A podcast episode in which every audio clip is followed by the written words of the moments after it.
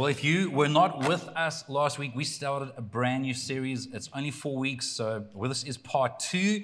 Uh, today, if you missed out, I'd encourage you to go back and catch up on uh, YouTube or the podcast, um, just to kind of try and catch some of the heart behind what it is that we are trying to address. But the quick version is that we really do believe that we are invited to follow Jesus. And what that means is actually following his way. So there is a way of life that leads to life. So following the way of Jesus. And in addition to everything else, so in addition to the privilege, to the fact that we get to enjoy this relationship, that we can find our identity and purpose and destiny and peace and perspective. In addition to that, God has a very significant intentional purpose that is also for the sake of those around us, for the sake of the world. I've made reference quite a few times to Robert Mulholland and his definition of discipleship or spiritual formation, where he says that is the process of being formed into the image of Christ for the sake of others. I love, I love those points. Another way of saying that, you might have seen on our uh, wall in the cafe as you walked in, we, we refer to the fact that we're here to, to invite people into a life giving relationship with Jesus. And we, we kind of look at that in four particular ways or pillars that's knowing God, so enjoying an actual personal relationship with Him, finding freedom that is, that is actually growing an identity and health and dealing with our yesterdays and working through. Uh, you know, kind of like baggage. We all have baggage.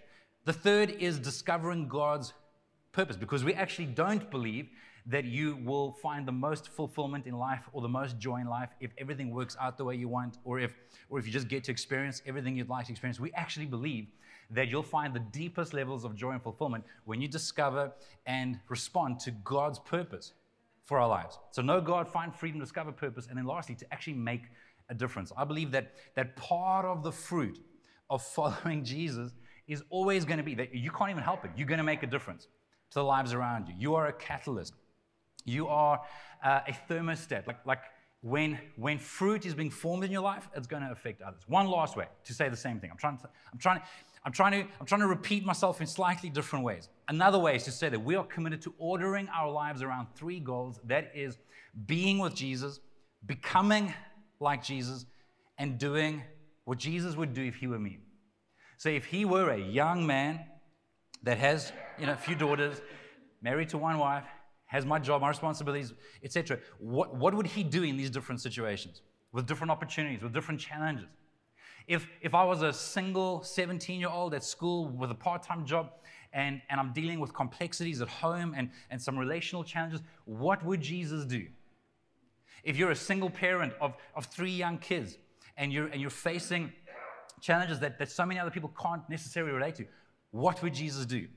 We want to be with him, so enjoy that relationship. We want to become like him, so we and we can't make it happen. I can fake it, I can try force it, but ultimately fruit is formed to where I'm becoming patient, kind, gentle, a non-anxious presence, self-control. Fruit is formed. So I want to be with Jesus, become like Jesus, and ultimately do what Jesus would do if you were me. That's what Christianity is. That's what following Jesus is. It's not just a box that you tick. It's not just, well, I think I kind of believe in Easter. I'm okay with Christmas. No, no. It is about following Jesus. If I'm not following the way of Jesus, I've got to ask myself whether or not I'm following Jesus. Now, now, now these may be semantics, but, but bear with me. Trying to understand what, what I'm trying to get at. We can say, well, yeah, I believe in Jesus. And without wanting to be disrespectful, I want to remind you that Satan believes in Jesus. So it's not about believing in. In fact, uh, there are other religions that believe in. So it's not about I believe in or, or yeah, yeah, yeah, I believe in Easter. No, no. Am I actually wanting to follow Jesus? If I, if I don't want Jesus, I won't want Jesus. I mean, that just makes sense, right? So there is a way to do life that leads to life. There is a way of Jesus for the sake of the world. And the big idea that we tried to get at last week is this what I believe is an encouragement that instead of just trying harder, so, so, this is assuming that we want to be like Jesus. This is assuming that we want to be a blessing to those around us, that, that, that we want to experience peace that passes understanding, that we want to live generous, open, responsive lives, that I want to be hard to offend, quick to forgive, thick skin, soft heart, that, that I want to be creative and not just consuming. So, so assuming that I want to be like Jesus, then the encouragement is that it's not about just trying harder. Well, I want to be Jesus y, so I'm going to try really hard to be Jesus y today. Guys, that lasts for maybe all of two or three hours. Our, our willpower is a finite muscle. If it's just about willpower, and our willpower has a role to play, but, but willpower alone will become exhausted. If it's just about trying harder, we can have the best intentions in the world, but we need to actually train ourselves to follow the way of Jesus, to become like Jesus. Now, some of you that were here last Sunday, you were incredibly disrespectful and you laughed at the idea of me running a marathon. And you're probably not wrong. Um, the point I was trying to make is that, is that I might not be able to run a marathon just because I really want to. I can, I can put some shoes on tomorrow, some comfy shorts, a t shirt, and I can really try hard to run a marathon. And I don't know, maybe I can crawl over the finish line, but I'll probably land up in hospital and, and need some recovery time because I haven't trained to run a marathon, right? And so, in the same way, I think that we so often get discouraged. We give up. We think this Jesus stuff, this Christian stuff, eh, like it's, it's all just very idealistic and, and it's for the birds. I've tried, it hasn't worked. I want to encourage you not to try. I want to encourage you to submit yourself, surrender yourself over an extended period of time towards training. To give you an example, let's get very practical, right? Just, just uh, imagine some hypothetical person this past week who, who kind of wants to love God and wants to love people, is experiencing a normal day with, with its stresses and demands. You know, you get home, whether it's after school and extra activities, whether it's after work, maybe you've had to cook, maybe you've had to clean, maybe you've had to do chores, homework, whatever the case is. And you kind of get to the end of your day and you're tired but wired. Anyone know that feeling? Like you're tired, but yes, like you're just like, like frazzled. And you either need to drink something or binge something, but, but you want to unwind. I mean, we actually say, I want to unwind. And so, depending on your choice of unwinding, you, you'll end up very likely going to bed quite a bit later than what you should. You don't get quite as much sleep as you'd like. You wake up on the third snooze of the alarm in the morning. Now you're under pressure. You race to get a cup of coffee down. Maybe you hop in the shower, you brush your teeth. Now you're racing to school or work or the next appointment or getting the kids out of the house or whatever the case is. And, and again, you kind of remember, oh, I want to be Jesus-y. You know, they've been at this thing, you know, church for a long time. And, and so, you know, you, you, you encounter that person at work or school that really irritates you and drives you crazy and drives you to the drink that you had the night before. And, and, and as much as you want to be kind and patient and self-controlled and gentle, even though you're faking it on the outside because you've been a Christian long enough to know how to fake it, on the inside, you are seething. There's, there's almost a level of toxicity taking place. You're, you're, you're in a meeting and you're getting increasingly angry that people aren't doing what they should have. But it's not like just frustration, like appropriate. I mean, like, like, like it's, it's eating, starting to eat at you.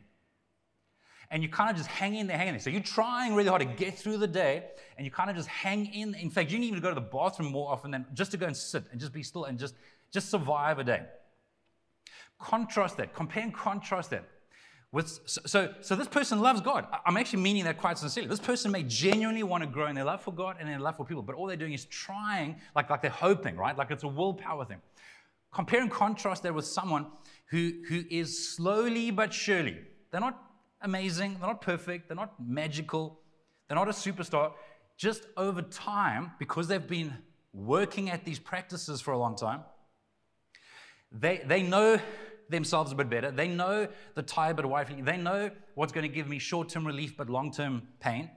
They, they know what's going to truly help them wake up more refreshed the next day, etc. And so, and so even though they've had the same hectic day, they, they, they, they do what needs to be done around the house. Maybe they try and slow down in some way, reading a book, whatever the case is, but, but they, they try and start moving towards bed at a, at a time that's a little bit more reasonable. They've already switched their devices off instead of just scrolling, flicking, binging, whatever the case is.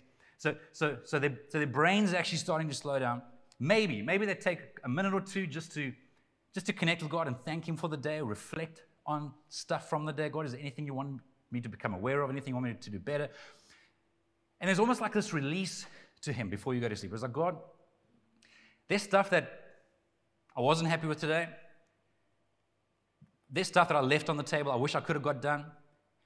Thank you that you love me regardless that I can find peace in you regardless, that you give rest to those you love. and you and you ask God to bless you with a good night's rest, and you wake up when you're long. In fact, you don't just wake up when you have to. You actually wake up 20 minutes or 15 minutes or 30 minutes before you have to, because you actually want to spend a little bit of time with God in the morning. It's not a guilt thing. It's not a religious thing. You just you just know that for me to walk the way of Jesus, I need to actually connect a bit with Him. And so, again, you might just follow a, a very simple uh, prayer pattern on the model that Jesus gave of our Father in heaven, may your name be honored, your kingdom come, your will be done on earth as it is in heaven. Give us today what we need. Forgive us as we forgive those who sin against us. Uh, lead me away from temptation. Deliver me from evil. Now, now, I'm not saying that you repeat that word for word. I'm saying you reflect on those things. Okay, God, I actually do love you. I appreciate you. I, I really do want your will to be done. And as you think about what's on the docket for today, as you think about some of those meetings or classes or, or the fact that you're going to be around those friends again who, ugh, like you just know they bring stuff out of you that you don't really want to come out, you surrender that stuff to Him. As you, as you work through God, forgive me, you think of stuff that you may need God's mercy for. You think about people that have maybe heard you. God, help me to release them, to bless them. And God, please, for crying out loud, lead me away from temptation and deliver me from evil. Right? But it's like simple. Or maybe you're reading a short devotional plan. You, you actually leave home on time and you're not rushed and frazzled and wanting to kill people on the bus, on the taxi, in the traffic. And you get to work, and because of getting into a habit of ending your day a certain way, starting your day a certain way, you've become more mindful, more sensitive, more present to God. And so, even as you go through meetings or classes or, or break times or lunch times, you, you kind of just feel like you're aware of God's presence, His peace, His wisdom. You feel that little when He doesn't want you to do something. You feel a peace when you're doing what you should be and you're being diligent. Maybe even take a little break halfway through the day, whether it's to the bathroom or you have a park somewhere that you got. What, even if it's just for a minute, and you're saying, and you kind of just just recommit the second half of your day to God. Over time, if if this person is training, like there's actually a scripture in the Bible that talks about training for righteousness, right? If this person is training and they're patient and they persevere, and even though the first 348 days aren't amazing, they just keep persevering with it. And, and then they even start trying to include, you know, kind of like a weekly Sabbath where they really take seriously the idea to just, to just disconnect from the world and take a 24 hour block and they experiment with giving up, uh, you know, stopping work, worry, and wanting. And they, and they, and they they kind of starve that cons- consumer mindset. And, and over time, the first few weeks are hectic. The first couple of months are a little bit weird, but then they start feeling refreshed. They start feeling like, like, like they start their week differently. They, by, by, by Wednesday, they're still living off of the rest from the Sabbath, and, and they're looking forward to the Sabbath. That's is it possible that the person who is committed to training is going to be eventually producing more fruit? You know what's interesting is that both are hard, both take effort. I just think that one results in us trying to force fruit, the other one actually allows fruit to be formed in us. And I do think, I do think that most people want to, come on, man, you want to be nice for the most part. I mean, if you don't, maybe we need to have a different conversation. But, but, but like, but like, you want to be present. You want to, you want to have a high capacity. You want to be able to cope with stress. You want to be able to contribute well at school, at work, etc. You, you, you want to be able to deal with the curveballs that get thrown out. Come on, anyone have curveballs thrown at them like all the time in family, at work, whatever the case is? And instead of praying that you stop having curveballs thrown at you, you actually become increasingly confident that God's giving you the capacity to cope with curveballs. Guys, I'm just telling you that there is a way that is exhausting as we just keep trying harder and hoping for the best. And there is a way of training where we commit to practices, to a rhythm of life that doesn't make us lazy. By the way, some people, when I, when I talk Sabbath, they're like, whoa, whoa, whoa, whoa, that sounds lazy. No, no, no. The, the first part of that is you work for six days. Some people need to hear that part. Okay. But, but it's not about being lazy, it's about recognizing limits and the fact that God has created us with the need for various limits. 1 Corinthians chapter 9 verse 25 we read this last week in the New Living Translation. This is Paul the apostle, one of the early church leaders writing and he says that all athletes are disciplined in their training. They're disciplined in their training. They do it to win a prize that'll fade away, but we do it. In other words, we are disciplined in our training for an eternal prize. So it's not just to get something that's going to last for a moment. No, no. We want to, we want to discipline ourselves so that our lives matter for eternity. Our family, our friends, our colleagues, the people that God allows us to be around. So I run with purpose in every step. There are so many metaphors in the Bible that, that come down to sports because I think of discipline and training as involved, and then agriculture because of the, the amount of patience and faith involved in, in these two metaphors that are used over and over again. I came across a great definition a couple of years ago of discipline, which you may just need to ponder on it for a little bit. We have this on our YouVersion notes as well if you're not able to take notes right now. But this is from John Mark. And he says that a discipline is any activity that I can do by direct effort that will eventually enable me to do that which currently I cannot do by direct effort. So, to go back to your insulting response to my idea of running a marathon, okay, what that means is that discipline doesn't mean I can go run a marathon. No, no, discipline means that I can, I can commit to what is realistic for me to do now. I can commit to, a, to an entry level plan three, four times a week over the next few weeks that then continues to build and it continues to increase. So it takes effort, right? It takes discomfort. There's a bit of stretching. You, you're increasing your capacity. You're changing the way you eat. You're changing the way you sleep. You, but, but it is a commitment to doing what I can do now so that eventually I can do what right now I can't do. You may think, well, you know what? I've always had a temper. My dad had a temper. My grandfather had a temper. And apparently, my great grandfather had a temper. I will always have a temper. And no matter how much you try not to let it come out, it leaks out. You still have a temper. And my encouragement to you, number one, is not to use it as an excuse. It may be an explanation. So, yes, there may be a tendency in your family that, that has been learned and passed on, and the way we, we cope with stuff, sure. But I actually do believe that if we will do what we can do right now. So, so you might not be able to stop yourself from reacting to something that is horribly provocative. Okay. But, but can you get a little bit more sleep? Can you lay off on the caffeine? If you need mean, I mean, this, this again, this, this, isn't, this isn't prescriptive. This is what you all need to do. Tammy, I think, I don't know if you've shared this publicly, but if not, now it is. Felt like God really strongly, cons- consistently invited her to actually give up caffeine. Because no matter how much she wanted to be a certain type of person, she found that she was at times, is it fair to say, prickly? okay, prickly and irritable. And, and it wasn't consistent with who she wants to be. So that might not sound like a terribly spiritual thing. That is a spiritual discipline. That's saying, okay, okay, I don't, I don't want to react the way that I react sometimes, and this is putting me on edge. So, so it's dealing with that. It's getting, uh, Exercise, by the way, is not as much a weight management problem as what it is a, a, solution as what it is a stress management solution. So, so maybe you commit to actually exercising regularly, which actually does all kinds of stuff in your body that helps you to have a better capacity.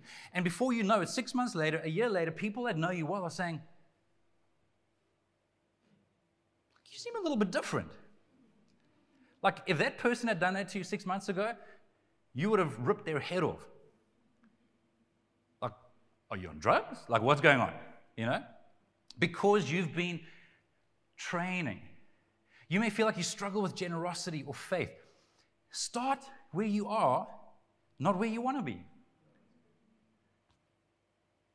You may feel like you struggle to, to, to resist the temptation to just escape into games or media or whatever the case is for hours every night because, because you just, it's the only way to medicate your emotions. It, it may take time, but but where you slowly but surely start dwindling down that behavior that's not helpful, and where you start slowly but surely increasing helpful practice. Is this, is this making sense? Training versus trying. It's all going to take effort, guys. But the one will form fruit. Okay, in this last few minutes that I have remaining, I want to give you six quick tips towards or principles towards training. Number one, training takes a balanced approach. If you're anything like me, you know, you may recognize an area and you just, it's like all or nothing. Like it's just guns blazing and you focus everything on trying to improve that area that is a weakness. And there's some value in that. But I want to encourage you to actually surrender to, to somewhat of a balanced approach. Take a look at this image on the screen where it kind of gives us a sense of, of practices or disciplines of engagement versus abstinence, of uh, either doing it alone or doing it in community. And look at how things are balanced, right? So the top left quadrant are practices that we would mostly practice by ourselves. So, like solitude and silence would be my time with God, whether I'm out for a walk in Eunice Forest or reading the Bible or spending some time in prayer, but it's, it's alone and it's important and it's necessary. But that doesn't mean that I don't need to spend time with community where, where I'm getting known and I get to know others. It doesn't mean that I don't uh, commit to acts of service or even like, like what you're doing right now. Church is a, is a practice in community. This, this is not the same and it does not replace what we do by ourselves. Yet, there is incredible value in getting together, being reminded of things, being encouraged. Maybe you get to meet people and connect, or you start contributing somewhere.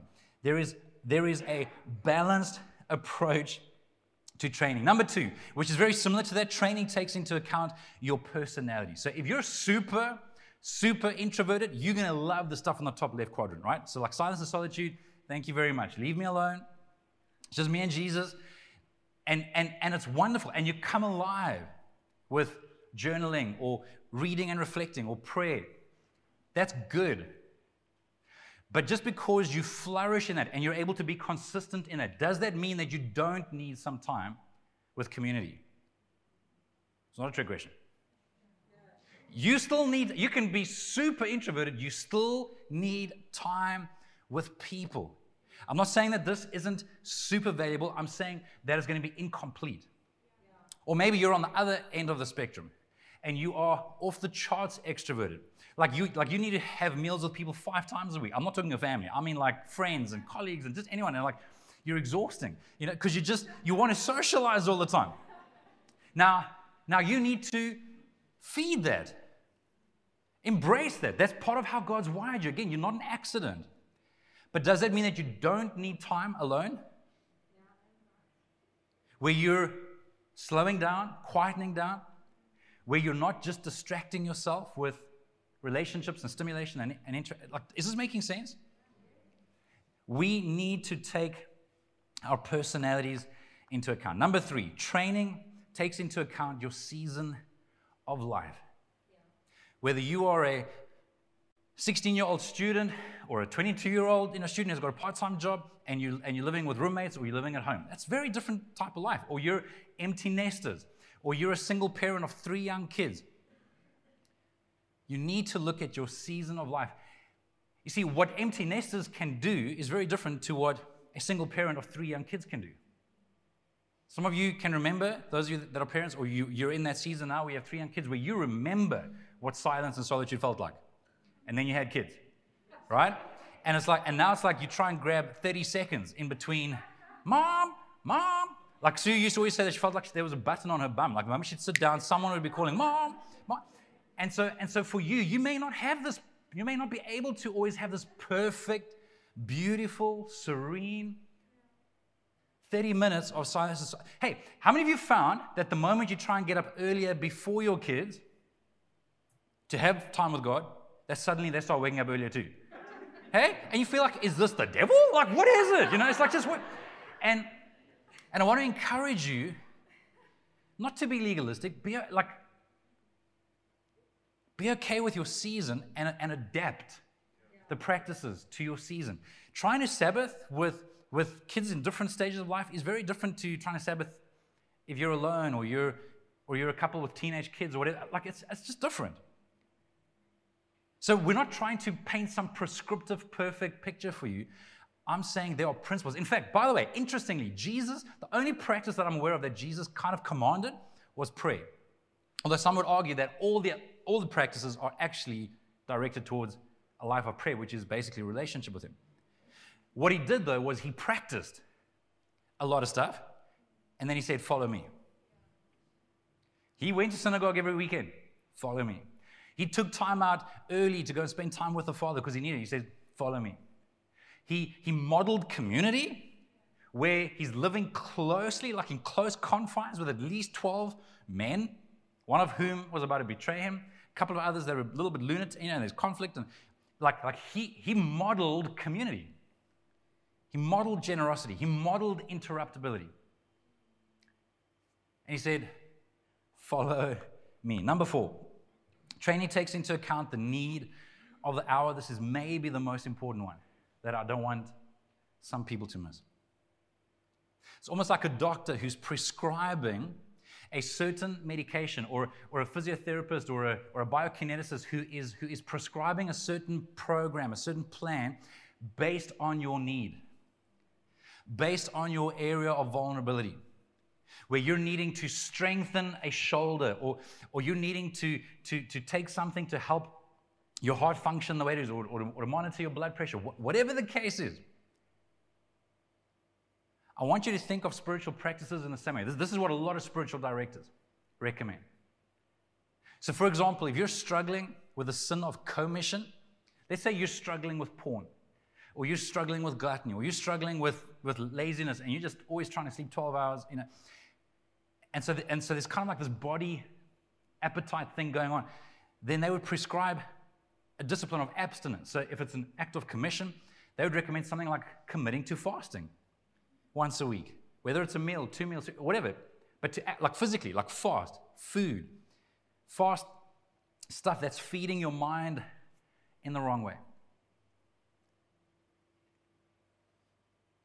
Some would say if you're struggling with greed and consumerism or materialism, well then, well then maybe stop spending for 90 days on anything. I mean, get food, pay your bills.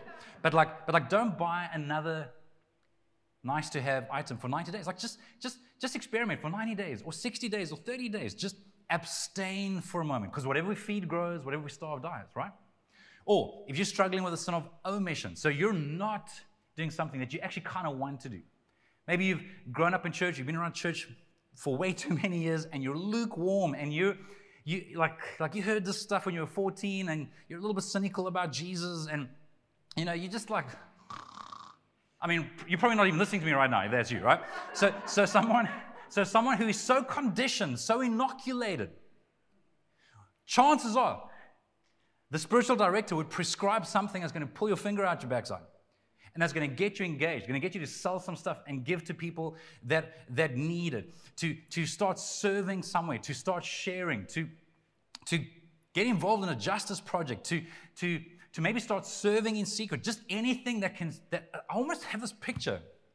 I don't know, maybe there's someone like this here today where, where, where, where it's like this heart has actually stopped. Like you're not dead yet because it hasn't stopped long enough to be like dead, dead. You know, and where, and where the emergency technicians, whatever, come with the, the defibrillators and like, you know, like just, boom, just, just bring, bring this heart back to life again. I feel like they're people like you're waiting to hear one more thing that's going to move you. And God's saying, like, you've heard enough to last you five lifetimes. No, no. You don't, I'm not prescribing more knowledge. I'm not prescribing another book. I'm telling you to get your heart moving. I'm telling you to get involved in something that's going to wake you up again. That's going to wake you up from this, from this slumber. You have been fully anesthetized. Training takes into account the need of the hour. If you're greedy, generosity. If you're struggling with pride and arrogance, serve. Not somewhere strategic where everyone's going to love you. No, no, just serve. Somewhere menial. Commit to community because it's very hard to be proud and arrogant when people know your junk, where people know your vulnerability, where, people, where you're confessing stuff that you're struggling with, and doing some acts of kindness in secrecy where there's no credit for it. Do you know, do you know what that does to your ego? Where, you, where, where you're not sharing a testimony on social media. Look at how God used me to be so amazing. I mean, him, he's amazing. No, no. Secrecy. Undercover. Tell you something, that starves pride. That starves ego. It starts to remind us that actually everything we do is for an audience of one. If irritability, maybe you're committing to sleep, exercise, and watching what you watch. If frenetic busyness, maybe you're committing to daily times of silence and solitude where you just slow down. If struggling with intimacy with God, when you do spend time with Him, then maybe try separating your prayer time from everything else, where you just actually focus on just being with Him relationally, trying to hear Him. God, is anything that you're wanting to whisper? If discontentment, commit to a habit, a practice of gratitude, where every single day you are somehow noting or expressing what it is that you're grateful for. And if an addiction to performing, producing, and consuming, then Sabbath. What am I struggling with? Like, what are the symptoms?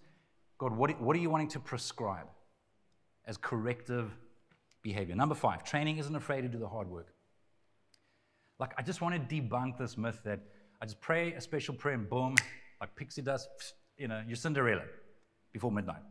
Like, it's not like, I mean, guys, sure, there are, I, I, don't, don't, don't hear what I'm not saying. There are moments in people's lives where you may have an encounter with God and it's a catalytic event. You may not have it, you may have it, but that's not the norm. And we can make an idol out of an experience where we keep chasing that experience that we had, and we're not actually chasing God, we're chasing the experience. But it's going to take work, it's going to take perseverance and patience and consistency and failing and getting back up again. And lastly, training takes into account the need for repetition.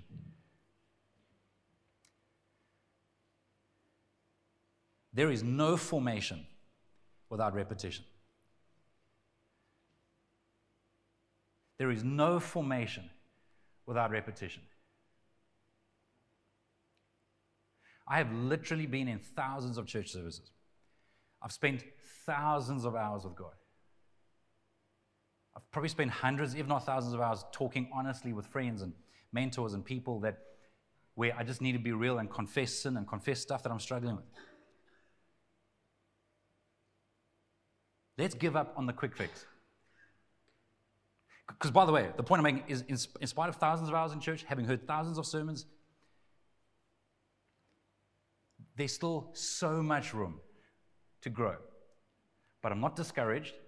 I'm also not reliant on that only. I'm saying, God, help me to put into practice, help me to keep tweaking practices that are going to help me to be like you, that are going to help me to be loving, and patient and kind and gentle and self controlled and faithful and good, to be a non anxious presence, to be generous, to be, to, be, to be a blessing to people. There is no formation without repetition. It'll be harder than you think in some cases. I know this doesn't sound like a good advertising pitch, but it'll be harder than you think in some cases, and it'll take longer than you think in some cases. But everything that is worth it is like that. Your key relationships, key friendships, your marriage, your, your, your, your kids, your relationship with God, your character. Guys, it's going to take time. I love this quote, and Tyrone, you can come on up by G.K. Chesterton. It was written a long, long time ago, and so, so, so some of the language is maybe slightly different, or some of the pictures are slightly different the way that we would write. But but he's trying to speak to the fact that God is quite okay with monotony. That God has got a far greater capacity for repetition. We get bored and we want something to change. We're, we're always looking for, for the next life hack, for the next, for the next solution, for the next quick fix. Um, I mean, guys, the, the self help industry is enormous. You go to any bookstore, there are going to be all kinds of, of great, and, and, and there's a lot of value in some of that stuff. But I do think that the one challenge is, too often it almost seems like if you just do A, B, and C, boom, give it a good, you know, 90 days or 30 days or whatever, and, and you're to be a different person. But, but it takes longer than that. Take a look at this. Because children have abounding vitality, because they are in spirit fierce and free, therefore they want things repeated and unchanged. You've noticed this, right? They always say, do it again and the grown up person does it again until he's nearly dead. For grown up people are not strong enough to exalt in monotony. But perhaps God is strong enough to exalt in monotony. It is possible that God says every morning, do it again to the sun, and every evening, do it again to the moon. It may not be automatic necessity that makes all daisies alike. It may be that God makes every daisy separately, but has never got tired of making them. It may be that He has an eternal appetite of infancy, for we have sinned and grown old, and our Father is younger than we. The repetition in nature may not be a mere recurrence, it may be a theatrical encore. Is it possible that through patient, persevering repetition, that if we will persevere with training instead of just trying, if we will do what we can and not get discouraged by what we can't, if we will start where we are and not where we want to be, if we will pursue progress and not perfection, is it possible that six months from now, 12 months from now, five years from now, that people may look around and barely recognize you? And it'll be good. I'm going to close with this. You can stand because we're going to pray in a moment, but, but I'm reminded of a statement that I read in a book that was written in 1978 Celebration of the Disciplines. Where the author Richard Foster he made a comment that I think should, should really disturb pastors. It, it certainly disturbed me and continues to disturb me. Where he says that we are no longer surprised when people's lives don't change. We're surprised when they do.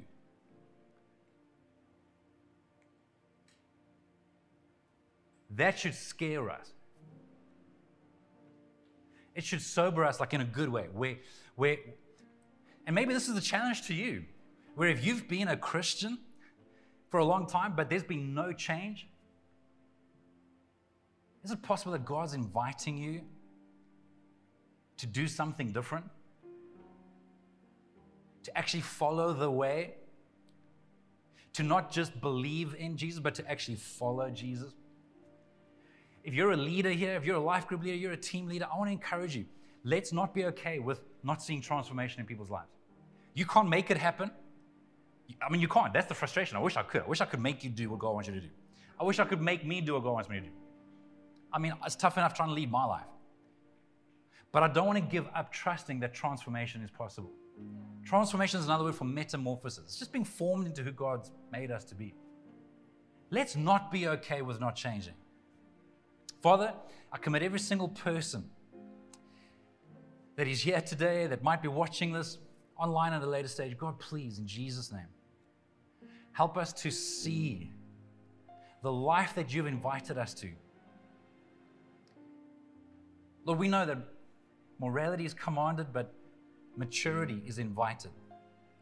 Help us to see where we are rejecting your invitation to life that leads to life. Help us to see where we've gotten discouraged when we've tried to do something for a short while and haven't seen the fruit and we've given up. God, help us to persevere with repetition, with training. Help us to be okay with it being hard at times. Help us to be okay with with pressing into those things that, that, that naturally refresh us, but also pressing into those things that, that are not as easy for us, but it's exactly the area where you're wanting us to grow. Help us to recognize where you are prescribing a practice that's actually going to breathe life into our lives.